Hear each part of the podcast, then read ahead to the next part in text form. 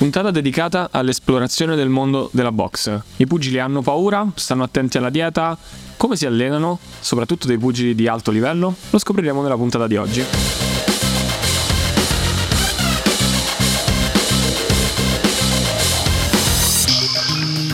Salve a tutti e ben ritrovati in questo nuovo episodio. Ciao a tutti da Manuel. Ciao a tutti da Vincenzo e questa puntata spero che sia, non lo so, me la immagino un po' con Bamba, sai le, i cartoni animati che fanno, che esce il fumetto del cazzotto punch c'è scritto punch esatto direi che l'idea è esattamente quella per parlare di box abbiamo un ospite incredibile dal nostro punto di vista quindi salutiamo Roberto Cammarelle ciao Roberto Ciao Manuel, ciao Vincenzo e un saluto a tutti quanti. Grazie, allora intanto iniziamo, grazie mille per, per essere qui con noi, per essere nostro ospite. Eh, se esiste qualcuno che, che, non ti conosce nell'ambito della box o per chi non segue lo, lo sport del, del, pugilato, potresti presentarti? Ma, uh, sono Roberto Cammarelli, uh, ho fatto pugilato per 20, 20 anni nelle quali ho vinto un'Olimpiadi a Pechino nel 2008 come super massimo. Uh, quattro anni prima avevo preso il bronzo ad Atene nel 2004 e uh, otto anni dopo, ovvero nel 2012 a Londra, ho preso l'argento. Quindi ho tutte e tre le medaglie olimpiche a casa. Ho vinto due campionati del mondo nel 2007 e nel 2009, e 10 titoli italiani, diversi insomma, premi per miglior pugile. Un bravo, bravo pugile, buon, il più vincente della storia italiana. Diciamo, come pugile olimpico. Diciamo, diciamo, un bravo pugile, dai. tre medaglie, e... tre Olimpiadi di seguito, giusto? 2004, 2008, 2012. Eh, cioè, eh. Sì, assolutamente.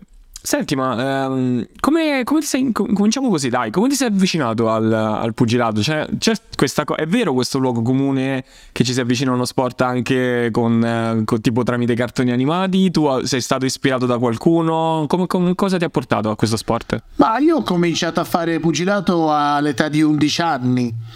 E insieme a mio fratello siamo andati in palestra soltanto perché dovevamo dimagrire, quindi non c'era neanche la passione appena entrati eh, ho visto ragazzi matti che si menavano sul ring e non era assolutamente la mia idea quella di fare il pugile. Poi pian piano, uh, avendo quelle conoscenze del sapersi muovere nello spazio e saper portare i colpi, mi si è illuminato un mondo.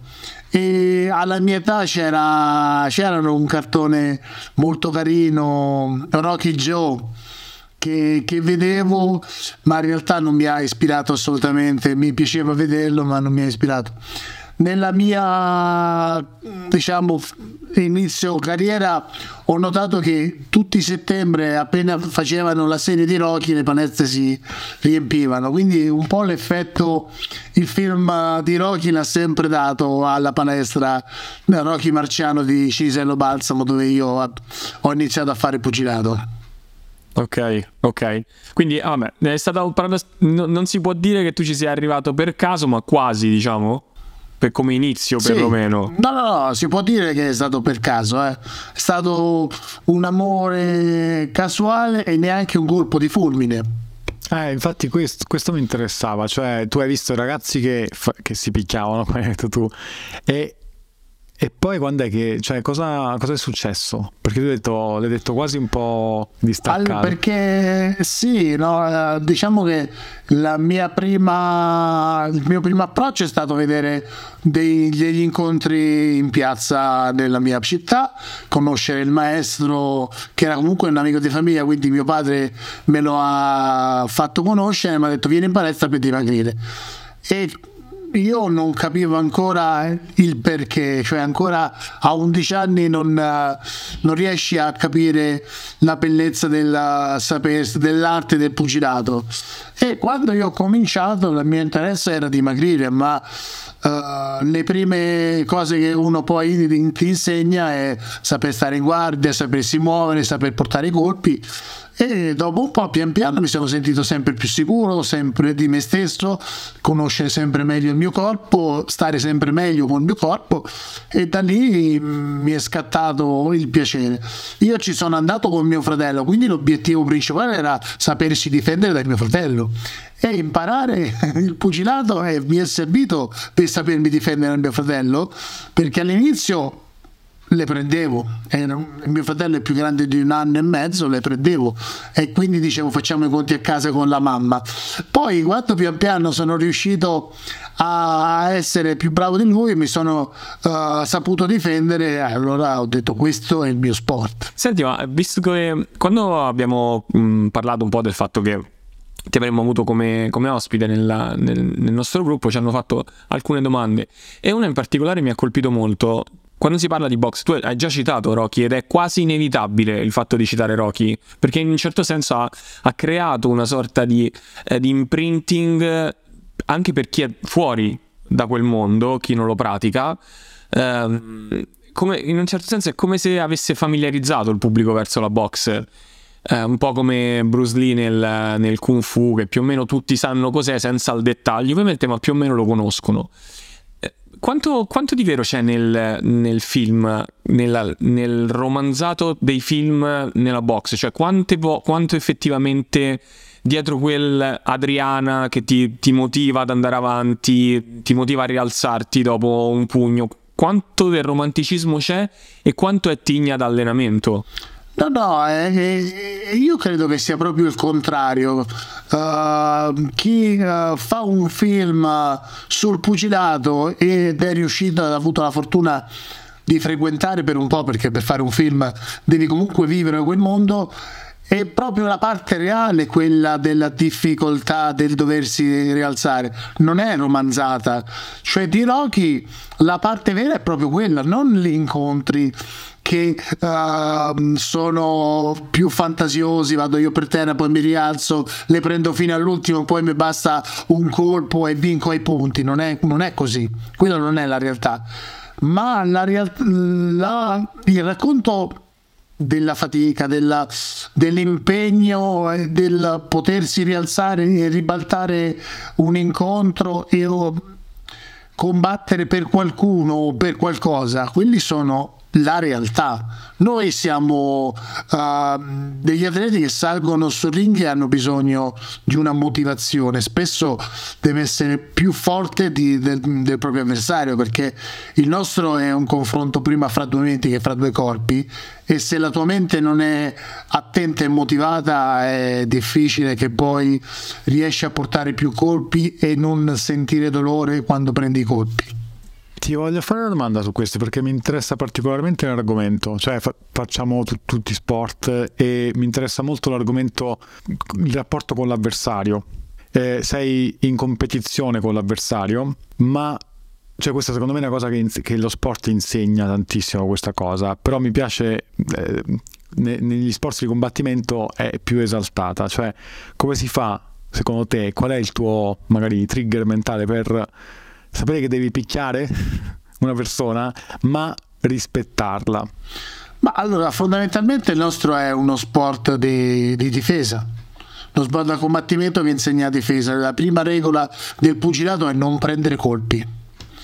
Ecco, su questa base, quando tu uh, fai un incontro devi paradossalmente ribaltarla cioè per, per quanto mi riguarda mio, la mia difesa mio, è l'attacco.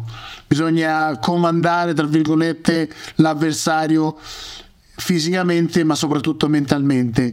Uh, però uh, siccome il nostro è uno sport di fatica noi viviamo le stesse emozioni anche se poi il risultato è diverso. Quindi la fatica il colpire essere colpito per noi è la normalità, quindi non c'è, se, soprattutto nel pugilato olimpico, la cattiveria, no, l'odio nei confronti del proprio avversario, ma un sano agonismo. E quando nel rugby si porta una palla verso l'altra meta e c'è un confronto fisico, ma è agonismo, così nel pugilato bisogna portare dei colpi per uh, diciamo avvantaggiarsi fisicamente del proprio avversario, ma non perché è una rissa legalizzata con dei guantoni, voglio picchiarti, cioè non, non scatta il meccanismo salgo su perché ti voglio picchiare. Fermo restando che c'è un po' di empatia e non empatia, quindi con qualcuno c'è più piacere a colpire. Eh.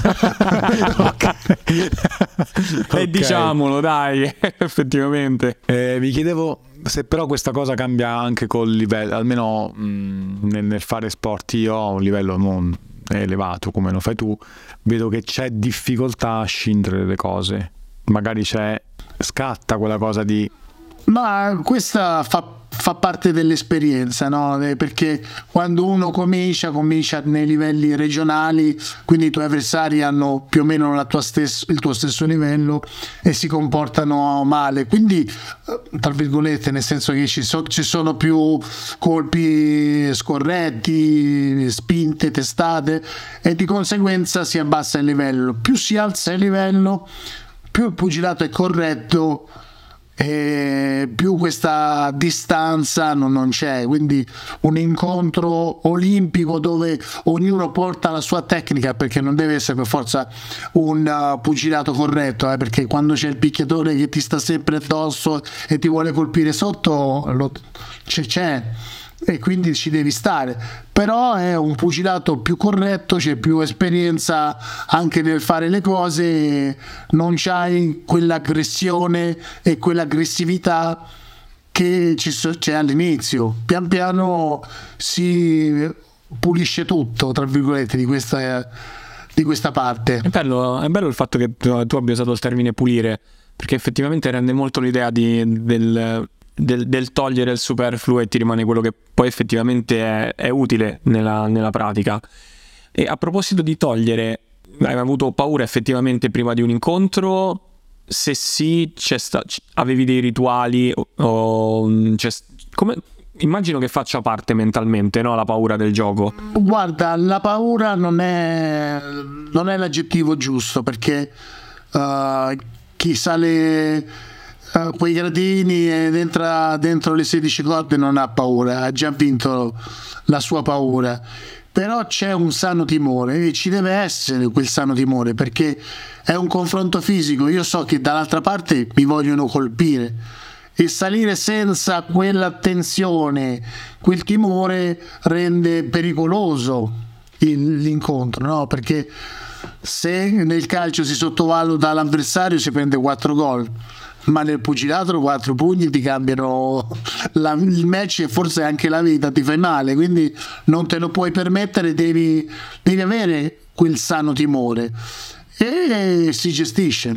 È una, è una parte che si gestisce, chi è più bravo è più campione, no? perché poi e questa diciamo molta di differenza e anche soprattutto la parte di esperienza che uno acquisisce salendo sul ring il gestire l'ansia del combattimento e il timore del, del proprio avversario e come si fa? C'è un lavoro dietro, ma soprattutto c'è la consapevolezza del, di quello che tu hai fatto. Se tu sei arrivato al match convinto di aver fatto tutto tutto il necessario, gli allenamenti sono andati bene, non ci sono stati infortuni o comunque non ci sono infortuni che ti possano condizionare in quel momento e la voglia di vincere c'è, sei pronto. Però questa cosa mi incuriosisce molto, mm, sebbene mm, venga da, da, da altre discipline, eh, io vengo dal taekwondo in particolare, eh, e prima di un incontro in realtà la differenza, cioè io, io, lo sentivo molto, sebbene a livelli ovviamente molto più bassi, come ti dicevo. Ehm, quindi tu c'è stato un momento in cui all'inizio vivevi il pre-incontro in un modo e, e dopo l'hai migliorato in un certo senso abituandoci, abituandotici e riuscendo a gestirlo. L'inizio com'era? Ma guarda, ho passato L'inizio inizio molto bene perché io in realtà ho cominciato a fare pugilato, sono entrato in palestra a 11 anni. E prima dei 14 tu non puoi combattere, quindi ho fatto tre anni di preparazione.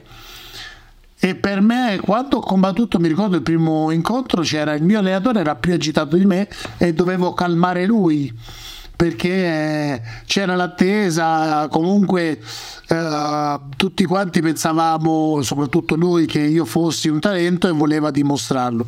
Erano i campionati interregionali e quindi dovevamo andare a vincere i campionati italiani, quello che poi è successo, però lui aveva comunque l'ansia della mia prestazione, invece io no, perché ero tranquillissimo mi ero allenato con uh, anche professionisti, cioè lui veramente tre anni mi ha fatto girare le palestre de, del Milano, anzi della Lombardia, perché il peso massimo ero grosso, era difficile trovare vicino avversari, ma ero pronto, molto pronto. Poi pian piano si è alzato a livello, come vi ho detto, e entrare in nazionale, i primi match internazionali, lì ho subito l'ansia perché ero sì cosciente e pronto di essere il più bravo in Italia, ma a livello internazionale è tutta un'incognita. E all'inizio ero, ero, agitato e mi ricordo mi dicevano i maestri della nazionale se non prendi uno o due cazzotti prima non ti svegli questo significa che io comunque salivo su e ancora non ero a focus e dovevo assolutamente prendere un colpo per capire, ah, di questo si tratta, adesso ci penso io. Quindi devo, devo rigirare la domanda per vedere se, se, ci sono altre esperienze. Immagino che ovviamente essendo immerso nel mondo del pugilato avrai conosciuto anche come, proprio come amicizia, no? uh, tantissimi pugili. C'è qualcuno che caratterialmente diverso da te aveva delle, de, non so, chi la viveva in maniera completamente diversa oppure la, la sicurezza è un tratto comune in questo senso. Cioè, c'era la persona completamente insicura prima del match, che la viveva in maniera ansiosissima, senza fare nomi, che la viveva in maniera ansiosissima, poi magari andava benissimo ugualmente. Sì, ci, ci sono stati uh, miei compagni di squadra che uh, si creavano, perché poi alla fine ti crei dei problemi, tra virgolette, dei mostri prima che ci, ci siano, no? Quello, quello è forte. Allora, uh, spesso a livello internazionale si ha paura dell'avversario, soprattutto della geopolitica del proprio avversario. No? Io lo posso dire, vai a combattere contro il russo, sai che sarà dura perché non, non ti regalano nulla e quindi già sali con un peso grosso. Sai che se fai con un cubano e lui è molto bravo, a prescindere. Non l'hai neanche visto, già sai che quello sarà, già sai. E quindi comunque sali con, con una tensione maggiore. E qualcuno che era molto bravo, eh, molto bravo in palestra, e tu lo vedevi, tu, tu devi essere campione del mondo.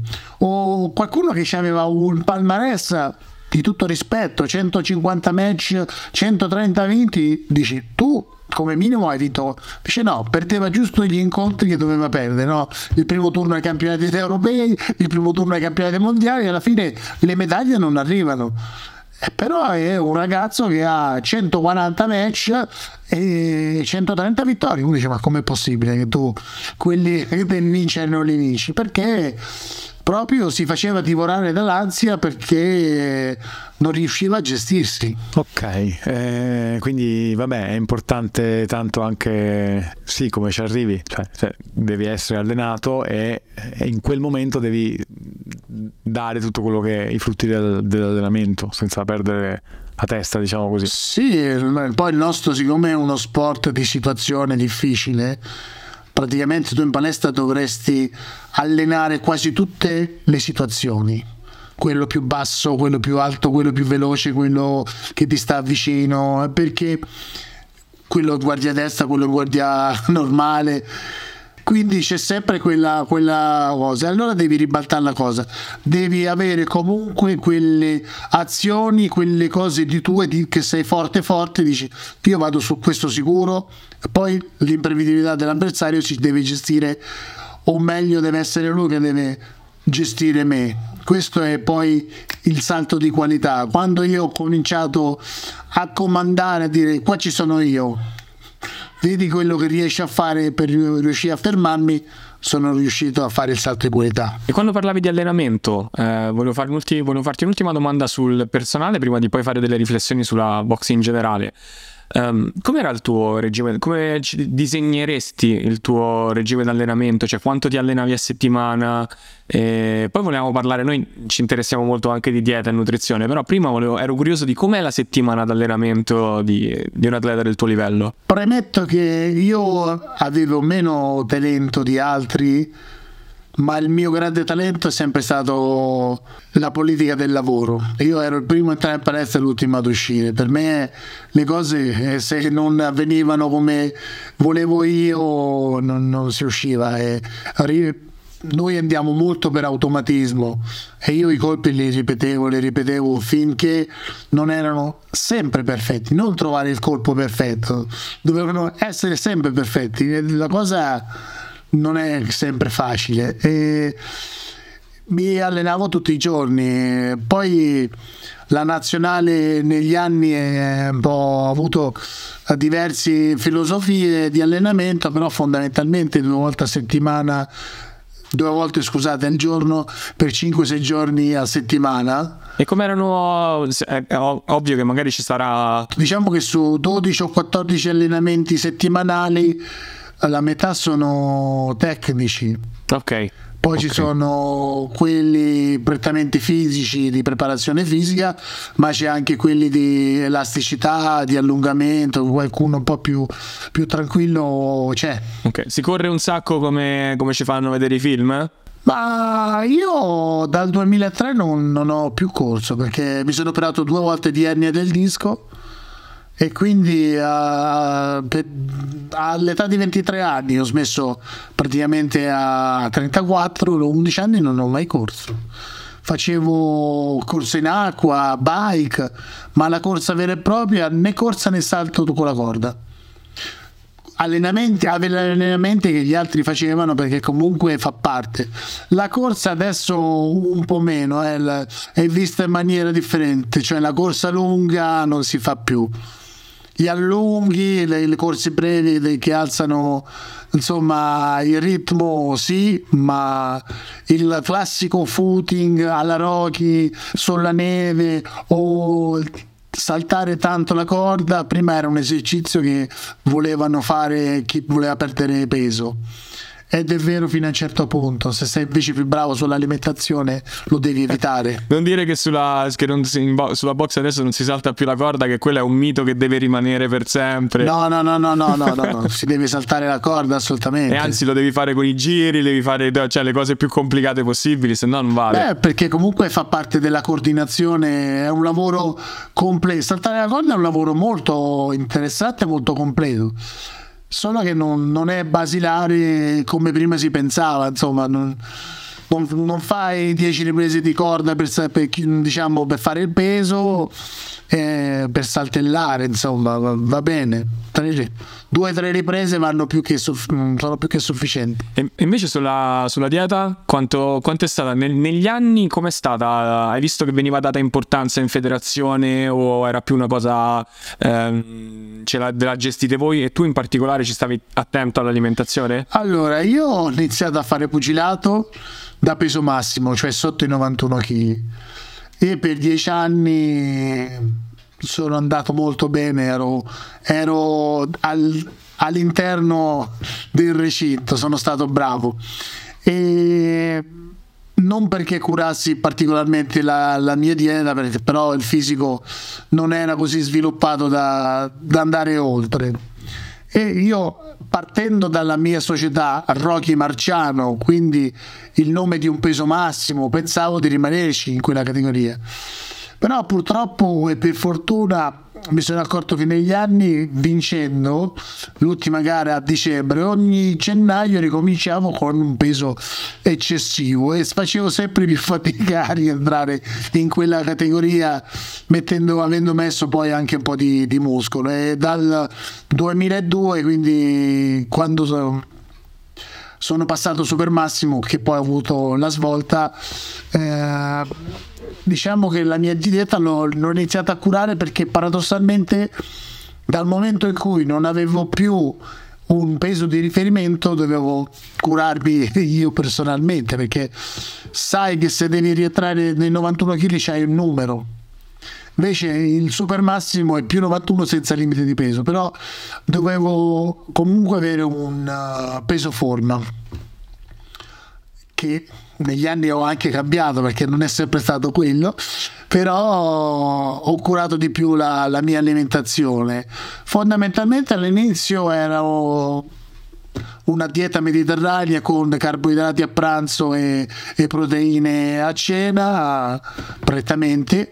Eh, ovviamente anche per il fatto che avendo due allenamenti al giorno, quindi assumevo le proteine per il pranzo e certo. scusate, la, la, i carboidrati per pranzo, il pranzo sì. e le proteine la sera.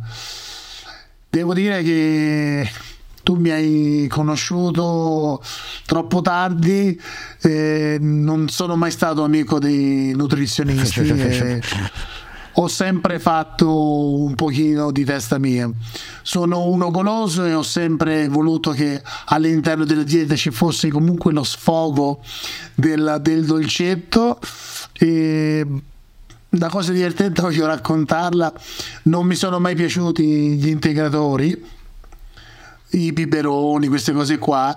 E il mio ultimo mondiale nel 2013 sono andato al mondiale, tutti avevano il loro uh, diciamo integratore di proteine. Io avevo le salsicce di uh, cinghiale che ho portato e così si fa. ogni tanto Vincenzo tu sei impazzito sì, sì, così sono fautore di questo approccio.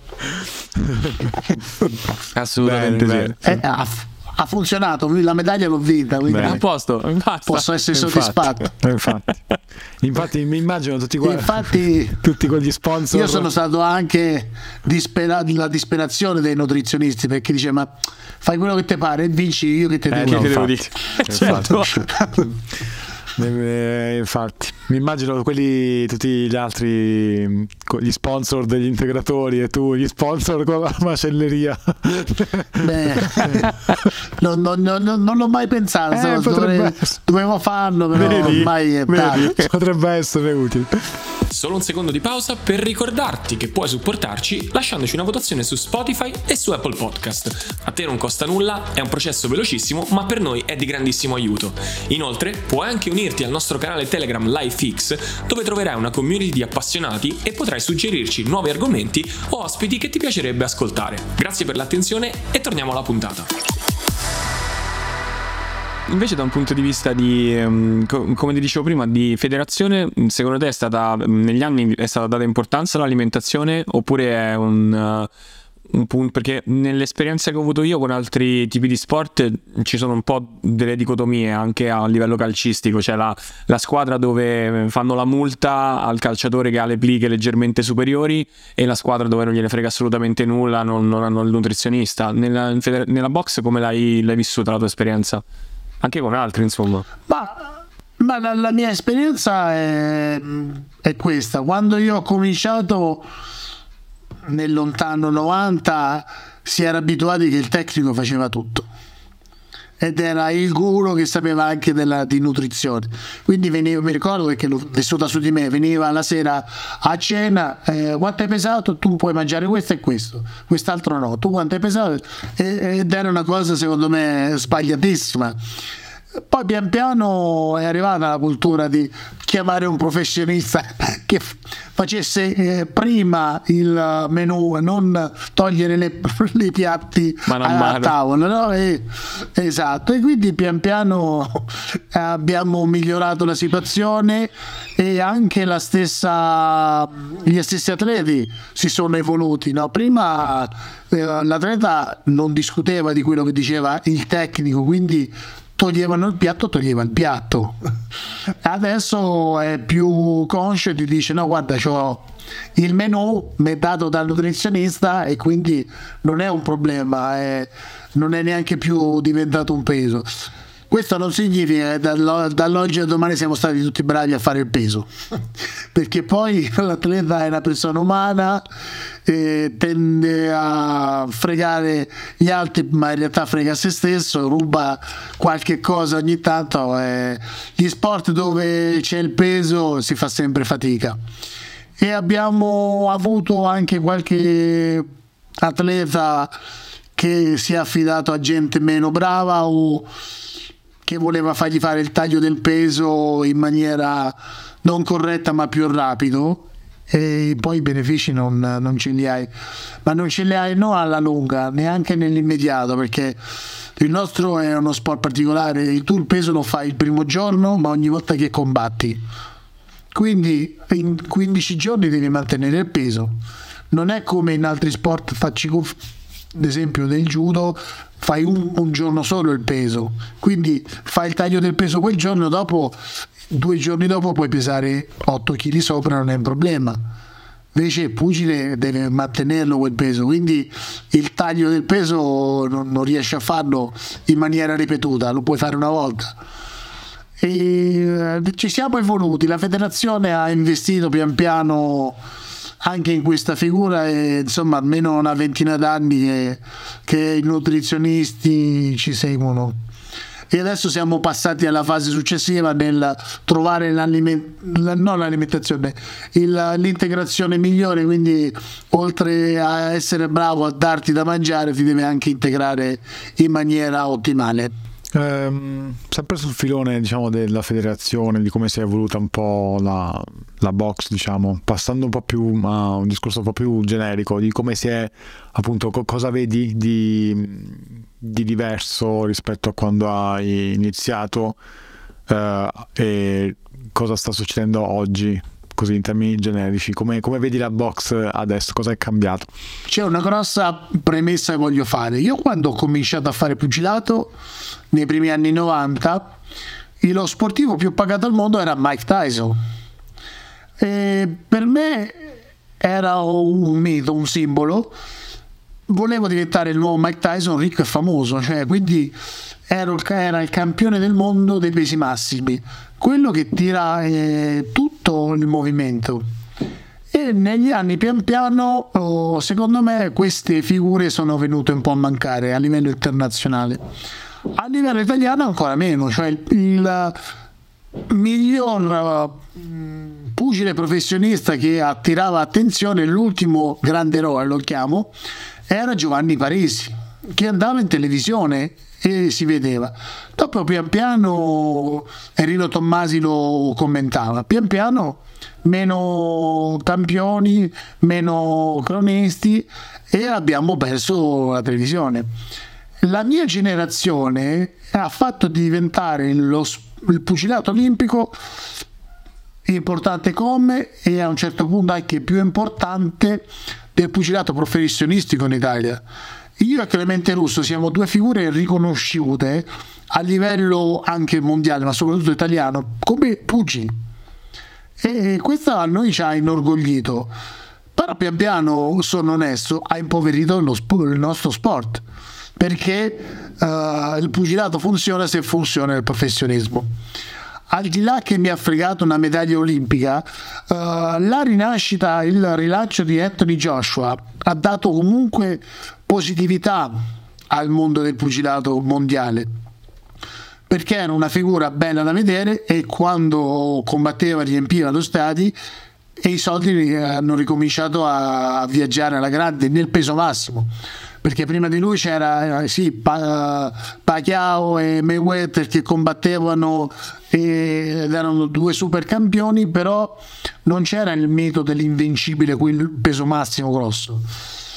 E adesso pian piano diciamo che stiamo tornando a essere uno sport interessante ma abbiamo passato passatemi il termine momenti bui ma in quei momenti bui la, la, mia figura, quella del pugilato olimpico, è stata più forte di quanto doveva essere. Posto che sul discorso di, di Josh effettivamente hai ritirato fuori una, una, un incontro che non credo mi dimenticherò, eh? però il, un punto chiave, quindi allora secondo te quanto non, non, ce l'avevo programmata questa domanda, me l'hai fatta venire tu in questo momento. Quanto dipende anche dal, sì dal risultato, ma anche dal carisma della figura do, trainante del, dello sport? Cioè, ci deve essere anche la figura trainante solo carismatica o deve essere necessariamente anche vincente a livello internazionale per valorizzare uno sport a livello italiano, diciamo? Beh, deve, deve essere vincente. Guarda perché non so se siamo solo noi italiani o un po' tutti, no? ma guardate adesso Jacobs due volte arrivato secondo e già iniziano le critiche, cioè se tu non sei sempre vincente iniziano già a guardarti male e poi di riflesso il tuo sport. Noi se non abbiamo un campione del pugilato che vince sempre, eh, però eh, ma sto sport, c'è sempre la polemica. Invece, cioè, secondo me, Marcel Jacobs è un campione olimpico, è arrivato secondo, ma ha fatto il risultato. Arrivare secondo è un risultato. Mica poco. Però ormai si è perso questa cosa. No, esatto. E se un nostro pugile italiano fa una sfida mondiale, eh, però l'ha persa, ha fatto una sfida mondiale. E fare il mondiale adesso è diventato una, una cosa di secondo piano se non la vinci. È complicato. Ovvio che aiuta avere un carisma. È il più grande di tutti, che non è solo del pugilato, secondo me è il più grande di tutti. Mohamed Ali aveva un carisma che era strabordante. Lui poi, uh, al di là dello, dello, sport, ci metteva la faccia in tutto quello che pensava e, e questo manca. Manca allo sport, ma manca al pugilato soprattutto. Ho capito, ho capito. E in questo senso, i... no, mai se vuoi aggiungere qualcosa, vai pure. No, perché non so se poi me la vorrei fare come domanda, perché secondo me uh, è anche cambiato il mondo perché lo sportivo adesso pensa più ai social e a fare le sue marchette piuttosto che dare importanza ai valori e alle questioni uh, fondamentali. Io sono una persona diversa, tant'è vero che faccio pochi sponsor, cioè non ho niente di sponsor, però se devo dire qualcosa o sono per le cause che ne, ne valgono la pena, al di là di, di diciamo, us- io uso la mia immagine al loro servizio e non il contrario. Ho capito. Eh, in realtà sì, era, era la, cioè, avevo intenzione proprio di chiederti questo, te la traslo rispetto ai giovani. Uh, se non sbaglio, tu adesso uh, hai un ruolo di dirigenza anche nella, nell'ambito della box, no? E quindi in un certo senso, no, senza in un certo senso, se, sai più o meno il, il, settore come si muove, se ci sono giovani, se non ci sono giovani. In questo senso, visto che c'è stata negli ultimi anni una eh, una rinascita barra esplosione degli sport elettronici, cioè chi eh, come sport gioca ai videogiochi, senza nulla togliere, però c'è questa nuova frangia. Um, hai, no, hai, notato che ci sono anche c'è stato un calo o c'è comunque interesse da parte dei giovani in una disciplina come la box? Ma, uh, paradossalmente anche il pugilato a livello internazionale so che vuole intraprendere quella, quella strada, l'e-sport anche nel combattimento, cosa per me è stranissima perché è la bellezza di farlo lo sport da contatto a contatto. Giustamente. Vista così fa, fa un po' ridere capito? Lo sport da, da, contatto senza il contatto vero e proprio eh, non, non, non mi piace i giovani mm, che noi raccogliamo, io sono onesto, non sono quelli che giocano alla PlayStation o alle varie. Noi lavoriamo molto nel borderline, nel sociale, gente che viene in palestra per cambiare vita, non per uh, quelli poi hanno più possibilità di avere successo da agonista. Chi viene per divertirsi fondamentalmente fa l'amatore che è, uno, è, lo stesso un aspetto molto bello del pugilato, anzi secondo me il pugilato è per tutti, lo possono fare tutti, anzi mi auguro che tutti vengano in palestra, però lo sport agonistico è per pochi e non sono quelli che giocano con i videogiochi, ma quelli che in palestra sudano e qualche volta esce anche il sangue. E si divertono anche con quello. Eh, eh infatti dicevo che, si, che la, lo notano anche come una cosa be- bella, insomma, che la vivi in maniera positiva. Quindi anche questo è un, in realtà un, un, altro luogo comune che però ci confermi dove effettivamente il pugile... Mh, può essere una sorta di il pugilato in realtà può essere una via per cambiare vita per sfogare una un'aggressività che magari hai per X motivi, X situazioni, la indirizzi verso una cosa più sana. Certo, te lo confermo. è uno degli sport, se non il migliore, che tu possa utilizzare per eh, cambiare la tua visione della vita, per la tua serenità. Cioè, io ti garantisco che chi entra in una palestra ne esce migliore. Sempre. Okay. Eh, su questo ti volevo fare una domanda che, mm, che poi diciamo sono usciti un po' dei concetti sempre su questa domanda durante la, la puntata eh, di come uno appunto eh, io ho l'idea che per fare sport a livello agonistico anche le, bisogna avere delle opportunità ok? In alcuni paesi uno può farlo e può fare solo quello perché ci lavora e ci guadagna. Nella box co- com'è tutto questo? Cioè esiste il professionista che vive solo di quello oppure bisogna arrabattarsi, sbattersi veramente tanto? Allora, prima di tutto uh, premetto che il pugilato si può fare dappertutto e volendo non servono neanche attrezzi, nel senso che già farlo a vuoto, imparare a muoversi, come ho detto, nello spazio con i passetti e portare i colpi è già una grande risorsa. Quindi andare, c'è stato adesso il momento della pandemia, andare al parco e fare pugilato è possibile. Non hai bisogno di avere attrezzi, quindi già partiamo da una base facile. E il nostro mondo ha bisogno di opportunità più che altro nel, nella strada, nel nel vincere, no? perché eh, tanti partono che sono bravi, però poi eh, si fanno le competizioni, soprattutto i campionati, vincere due campionati ti mm, fa sì che sei una certezza, la nazionale investe su di te, la tua strada è già molto orientata da una parte. Non solo, lo sport italiano, ma il pugilato forse più di altri, è sorretta dai gruppi sportivi. Essere quindi in nazionale ti fa notare, io sono direttore tecnico delle Fiamme Oro, quindi più di me non lo può dire nessuno, ti fa notare da questi gruppi sportivi che ti assumono e quindi diventa una risorsa per, per un lavoro. Mentre di, conse- no, di conseguenza, eh, in contrasto, il professionista in Italia in realtà lavora il, lo sport del pugilato professionistico è un hobby perché tu devi lavorare e poi ricavare dal tuo lavoro del tempo da dedicare al pugilato professionistico. Non c'è nessuno che campa di pugilato in Italia ed è una delle nostre poi pecche perché preparare incontri di un certo livello te lo puoi permettere ma se devi uh, fare un europeo eh, devi prenderti le ferie, devi essere fortunato di stare, uh, di avere un lavoro e di stare con persone che riescono a capire e permetterti questa cosa. E non è sempre così. Una nota un po', una, un po da Marcord su questo, che è un peccato, però eh, tanto è una realtà. E proprio in virtù del, del ruolo dirigenziale che hai al momento, una curiosità è il tuo passato da atleta, in questo senso, ti è stato utile al ruolo attuale che ricopri?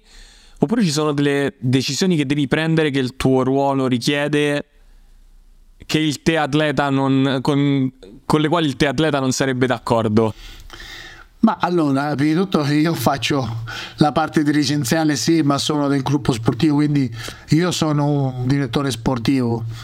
E chi meglio di chi ha fatto sport può fare il direttore sportivo? Cioè, io capisco le dinamiche i problemi che ha un pugile ed è proprio stato questo il, il mio volere, la, la volontà di diventare direttore sportivo perché diciamo che la crescita naturale al 90% degli atleti è diventare tecnico.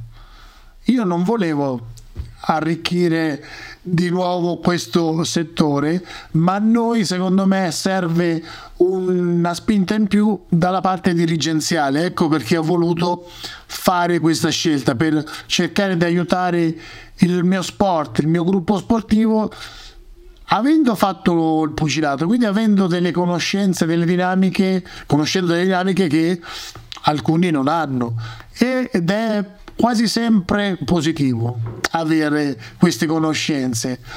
L'unica, ogni tanto devo stare attento a non troppo immedesimarmi negli atleti perché comunque spesso devo fare e dare delle decisioni che non sono piacevoli e quindi se mi eh, diciamo mi, no, eh, mi rivedo troppo il, loro faccio fatica a dare invece devo essere comunque distaccato e e eh dai, quindi un pochino c'è questa cosa. Sereno. Un pochino c'è questa cosa che il te atleta non sarebbe sempre d'accordo col, con, con le decisioni che prendi, se ti medesimi troppo effettivamente. Sì, sì, ma anche ma io lo capisco. Poi il direttore, sportiva, il direttore sportivo pensa per il gruppo, mentre l'atleta pensa per se stesso. Quindi molte volte la logica globale va a cozzare con la logica individuale e qualcuno fa fatica, no? Dice ma perché proprio a me? Eh tocca a te. Chi tocca si ingrugna. Così tanti contenuti di densità che niente, stavo ti sei bloccato. Mi, ti sei bloccato. Sono, sono, sono, soddisfatto. Dai, allora ti dico, ce l'ho io un'altra curiosità in realtà. Eh, andiamo verso una chiusura, ma una, una cosa che avevo pensato di chiedertela prima, poi ci siamo soffermati su altro. Eh, quanto è cambiata la box rispetto a quando la facevi tu? Ma la, la box è, è cambiata eh, si è evoluta il pugilato olimpico. Pensate che quando ha cominciato era senza caschetto poi dall'88 dallo scandalo olimpico di Seul 88 ha messo il caschetto e ha messo un sistema di punteggio quindi io quando ho cominciato c'era il caschetto in punteggio, c'erano le tre riprese, invece poi sono diventate 5 da 2 minuti, 3x3, prima erano 3x3, poi sono diventate 5 da 2, poi 4 da 2, poi sono tornate 3 da 3 e hanno tolto il caschetto e hanno tolto il sistema a punteggio, quindi è in continua innovazione il il pugilato olimpico e stiamo uh, adesso pian piano l'ultima fase, questa qui evolutiva, è quella dell'avvicinarsi al pugilato professionistico. E secondo me, lo dico sinceramente, è stato il nostro errore. Allora, uh, prima si faceva il pugilato, sapevi che c'era due strade, la strada uh, del dilettantismo e la strada uh, professionistica. Una volta, quando, una volta che avevi esaurito diciamo, la tua esperienza o la voglia di stare nel dilettantismo, o andavi a fare il professionista o smettevi. Invece adesso, uh, tranne l'America dove già uh, uh, si può passare direttamente ai professionisti senza il, diciamo, fare il dilettantismo, eh? Però diciamo che tranne un'eccezione tutti avevano questo percorso. Invece adesso diciamo che la nuova federazione ha permesso il percorso sia intrecciato, cioè tu puoi fare il dilettante, passare professionista, ma competere ancora con il pugilato olimpico e da qualche anno a questa parte hanno provato a far andare qualche professionista alle Olimpiadi. Noi a Rio ci siamo andati tra l'altro con un pugile Tommasone che il primo incontro l'ha vinto, il secondo poi ha trovato uno, un cubano fortissimo ed è difficile competere in questa diciamo nuova veste perché sono due sport diversi. Passatemi, diciamo, il parallelismo è come il calcio a 5 con il calcio a 11. Sono lo stesso sport, ma visto l'intensità, visto alcune regole, sono nettamente differenti. Non è così scontato che chi gioca a 11 sia bravo a 5 e il contrario, no? Eh, e sempre di più secondo me il calcio 5 deve differenziarsi per emergere così come secondo me il pugilato olimpico doveva fare. Quindi io ero favorevole al caschetto e al punteggio uh, lo score machine che dava appunto un punteggio numerico perché ci caratterizzava.